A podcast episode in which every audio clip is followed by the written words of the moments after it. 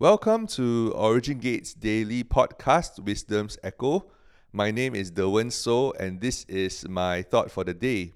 Today, I would like to share with you about the way of the tree of life, because this has everything to do with who we are becoming as sons of Yahweh. And so, we will divide this podcast into two parts. Um, this will be part one of the way of the tree of life. Now, so far, we've been talking about the provision that lives inside of us. When we stop praying to God to provide for our needs, when we stop asking Yahweh to meet our needs, and realize that everything we need has already been put inside of us, then the provision inside of us begins to unlock. All it takes is really a mindset shift where we start to take responsibility over the provision that lives inside of us. This provision inside of us is so much more than what we need in the physical world. Jesus said that the kingdom of God is within you, which means that the provision inside of us is the full supply of the kingdom of Yahweh. That everything that has to do with the kingdom of Yahweh, every resource that's in the kingdom of Yahweh lives inside of us. And the kingdom of, of Yahweh includes eternal life, the most important resource. Therefore, the full supply of eternal life is already inside of us, waiting to be unlocked. And we can access the full supply of eternal life today by learning how to unlock it from within us. Right? So that's what we've been talking about so far. However, Yahweh told me recently that the mistake I've been making is that I have been setting eternal life as my main hope and my main goal. So the mistake I've been making is that I have set as my main hope to having to have eternal life in the future. And so this triggered me quite a bit right? I don't know if it would trigger you, but it triggered me quite a bit. In fact, it made me go all religious on Yahweh. I mean, uh, it, okay, isn't my question to Yahweh is isn't eternal life the primary hope of our faith? Like, didn't Jesus Christ die on the cross for us so that we can have eternal life? Um, and and that has always been my central focus, right? But honestly, it seemed like I was trying to help God become a better Christian. Maybe he didn't doesn't know what the doctrine is all about, you know. So I've been trying to help God. But of course, we all know that I am the one that's being ignorant here, and so Yahweh had a good laugh about that. But but after he laughed about it, Yahweh then responded to my questions with this. Yahweh said, "If eternal life is supposed to be your reality today, then it cannot be your hope, because hope that is seen is not hope at all.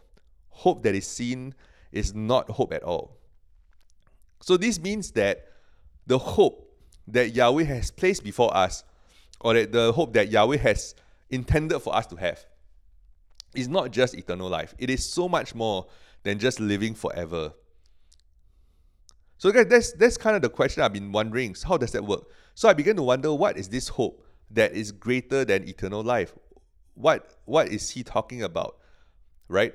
So what better place to start looking than in Romans chapter 8? Because Romans chapter 8 is the passage from which Yahweh lifted the phrase hope that is seen is not hope at all. This this phrase is found in Romans chapter 8. So maybe that's a good starting point to kind of find out what Yahweh's been talking about, saying that there is a greater hope than eternal life. So let's start there. All right? In, in Romans chapter 8, starting from verse 18, it says, For I consider, Paul saying, For I consider that the sufferings of this present time are not worthy to be compared with the glory which shall be revealed inside of us. So the glory which shall be revealed inside of us is an important concept. For the earnest expectation of creation eagerly waits for the revealings of the sons of God. For creation was subjected to futility, not willingly, but because of him who subjected it in hope. Because creation itself will also be delivered from the bondage of corruption into the glorious liberty of the children of God. So, this scripture is quoted often right? And rightfully so, it is a very important scripture, especially with regards to the revealing of the sons of God and how it ties into creation itself, right? And and this this this passage is talking about how there is something that's within us waiting to be revealed. Not only are we hoping for the revelation of what's inside us, but creation is also hoping for this as well. Right? So, what is creation hoping for? Creation is hoping to be delivered from the bondage of corruption into the glorious liberty of the children of God. This means that The glory that is to be revealed inside of us is what causes creation to be delivered from corruption into incorruption. That's the function of the glory that is to be revealed inside us. The hope that creation carries, right, is to is to participate in the glory that's inside of us, so that they can be delivered from corruption into incorruption. And so the question is, what is the glory that is to be revealed inside of us? What does glory even mean? What is the substance of glory that is talking about here? Because there can be many definitions for glory, and and we want to understand the intention of of of what Paul is talking about in this passage, right? So I believe part of the answer to this question, what even is glory, can be found in Romans chapter 4. Right? In Romans chapter 4, verse 16, it says that the promise was given to those who are of the faith of Abraham. So now that now in Romans chapter 4, we are talking about Abraham's um, seed line, right? Promise is give the promise was given to those who are of the faith of Abraham, who is the father of us all. As it is written, I have made you a father to many nations. This is Yahweh talking to Abraham. I have made you a father to many nations. In so this is a this is difficult to read out, but but let me just get rid of the parentheses. So Abraham, who is the father of us all, in the presence of him who believe who he believe whom he believed, God. And then it starts to describe God, right? The nature and the essence of God. It says, in the presence of him who, believe, who he believed, God who gives life to the dead and call things which do not exist as though they did. God who gives life to the dead and calls things which do not exist as though they did. God who gives life to the dead. So this description of Yahweh is one of the most accurate descriptions. It is the it is describing the nature and essence of who God is. That his ability, God's glory, right? God's main ability is that he is able to give life to the dead.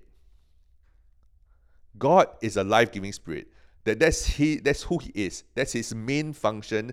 That's the main thing that defines him and separates him above everything else. He is a life-giving spirit. And so not only did he give Abraham life, right, in order to have Isaac, not only did he give Abraham life, he gave Abraham the ability to give life. Yahweh said to Abraham, I have made you a father to many nations. So he can only be a father if he was able to give life. And Abraham did receive this ability to give life, so much so that even after Isaac was born, he would still continue to have other children. So Abraham, in the physical realm, became a life giving spirit, which of course is a manifestation of what Yahweh did to his body in the spirit, right? But but that's the whole point. He not only gave Abraham life, he caused Abraham to become a life giving spirit. And so if we are sons of Yahweh and our father is a life giving spirit, then we are supposed to be like our Father. That is our glory, because the glory of the Father is that He is a life giving spirit. So, so our glory, the, the thing that's meant to be revealed inside of us, is that we are going to become life giving spirits. This whole idea that we are going to become life giving spirits is is uh, is can also be found in 1 Corinthians chapter 15. In fact, 1 Corinthians chapter 15 uses the same language that we have been using. In verse 45 of 1 Corinthians chapter 15, it says, And so it is written, the first man, Adam, became a living being, right? The first man. The, the last man, Jesus Christ, Yeshua himself, the last Adam became a life giving spirit. However, the spiritual is not first but the natural, and afterward the spiritual. The first man was of the earth and made of dust. The second man is the Lord from heaven. As was the man of dust, so also are those who are made of dust. And as is the heavenly man, so also are those who are heavenly. So as the man of dust is, so are those who are made of dust. As the heavenly man is, so are those who are heavenly. And as we have borne the image of the man of dust, we shall also bear the image of the heavenly man. So what is 1 Corinthians 15 saying? The first Adam, the man of dust, is a living spirit. The, the last Adam, the Lord from heaven, is a life giving spirit. So when it says in 1 Corinthians 15, as we have borne the image of the man of dust, which is a living being, so we have borne the image of a living being, so we shall also we will also bear we will bear the image of the heavenly man, which is a life-giving spirit, which means we will become a life-giving spirit. We will, we will bear the image of a life-giving spirit. We will become the image of the heavenly man. So we are not just supposed to be a living being, which um, a, a, being that has eternal life is a living being. We are not sub- just supposed to be a living being, we are supposed to become a life giving spirit. So Yeshua was the first of us to become a life giving spirit, right? In John chapter 5, he said that as the Father raises the dead and gives them life, even so the Son gives life to whomever he will. He is a life giving spirit. He is like his Father. That is why he's the Son. He's the son of his of the Father because he is like the Father. Therefore, as sons of Yahweh, we are supposed to be like Jesus, like the Son, a life-giving spirit.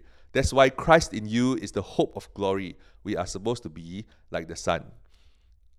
So let's go back to, to Romans chapter 8. Now that we know that we are so, not just supposed to have eternal life, we are supposed to be a life giving spirit, right? In Romans chapter 8, it says that creation is waiting for us to become a life giving spirit. That, that is the glory that's waiting to be revealed inside of us, becoming like our Father, right? And our mandate as life givers is to set creation free from their bondage to corruption. Yahweh subjected creation to futility in this hope, which means that God's hope for us is to become a life giving spirit. That is God's hope. God's hope for us is to become a life giving spirit. And if you read from verse 22 onwards of Romans chapter 8, it says that all creation is groaning and laboring for this. Not only that, so all creation is groaning and laboring that, that the glory of being a life giving spirit will be revealed from inside of us. But not only that, if you that we ourselves are groaning for it for our adoption and the redemption of our bodies which yes it, this this means that our physical bodies is the conduit for us to give life then it also says that the spirit himself intercedes for us with groanings that cannot be uttered according to the will of god and then it says that christ himself makes intercession for us so this is how important it is for us to become life-giving spirits let me summarize Romans chapter 8 in a nutshell. Basically, all creation is groaning for it. We are groaning for it. The Holy Spirit is interceding for it. Jesus is interceding for it. And God is hoping for it. Wait, wait, that's everyone. That's everyone. Everyone is looking at us, looking at how uh, who we are going to become, how we are going to become a life-giving spirit. Everyone is doing whatever they can for us to become a life-giving spirit. This is how important it is for us that we have to become and we have to learn how to become a life giving spirit. So, our process into maturity, therefore, is to learn how to steward eternal life and to govern it. Because Yahweh's entire kingdom is founded on the way that He gives life. The whole structure of His throne, the whole purpose of, of Him having the seven spirits of Yahweh uh, having having having the four living creatures, the the elders, the living letters, all this all this was was meant for Yahweh to give life and for that life to prosper, right? Which means that there is incredible wisdom, understanding, counsel, might, knowledge, and fear of the Lord that goes into stewarding eternal life. That's why we are tutored by the seven spirits. That's why we have to engage the living letters, is to, under, is to understand how to steward eternal life. That's why Yahweh teaches him about uh, teaches us about himself. Yahweh will teach us about himself so that we can learn to become like him, who is a life-giving spirit. Our role and our glory is to become like our Father in heaven, a life-giving spirit. So the question is, is how do we how do we steward eternal life? And that's what we will talk about. And and to talk about that, that's why we, uh, we are going to talk about the way of the tree of life. Because the way of the tree of life has to do with this process. So let's go back to the, the book of Genesis. Why is the tree of life even involved, right? If we, we go back to the book of Genesis, in the beginning, Yahweh spoke, and behold, there were plants and animals, elephants, rhinoceroses, everything, right? Uh, all the animals and plants were, were birthed and lived because of Yahweh's voice. And so he speaks, and a squirrel just comes to existence. Like that's, that's what he has to do for something to live. So the question is, why did he breathe into Adam? Why did he breathe into Adam. Because if he wanted Adam to live, he could have just spoken it into existence, right? Everything is framed and lives and have its being out of the word of God, right? So let or let's phrase this question a bit differently. What happened to Adam when he ate from the tree of life? See, the purpose of eating from the tree of life was not just so that anything could live. Like, that's not the, the main purpose because God already could cause things to live just by speaking. So, the purpose of eating of, of the tree of the of life, right? The purpose of eating from the tree of life is not just to live. The purpose of eating from the tree of life is to become like it, having the ability to give life. Therefore, the way of the tree of life plays a big role in our process of learning how to steward eternal life because ultimately we are going to become life giving spirits. And so we will discuss this more in a later episode. Hope you had a good time listening to this. Have a wonderful day.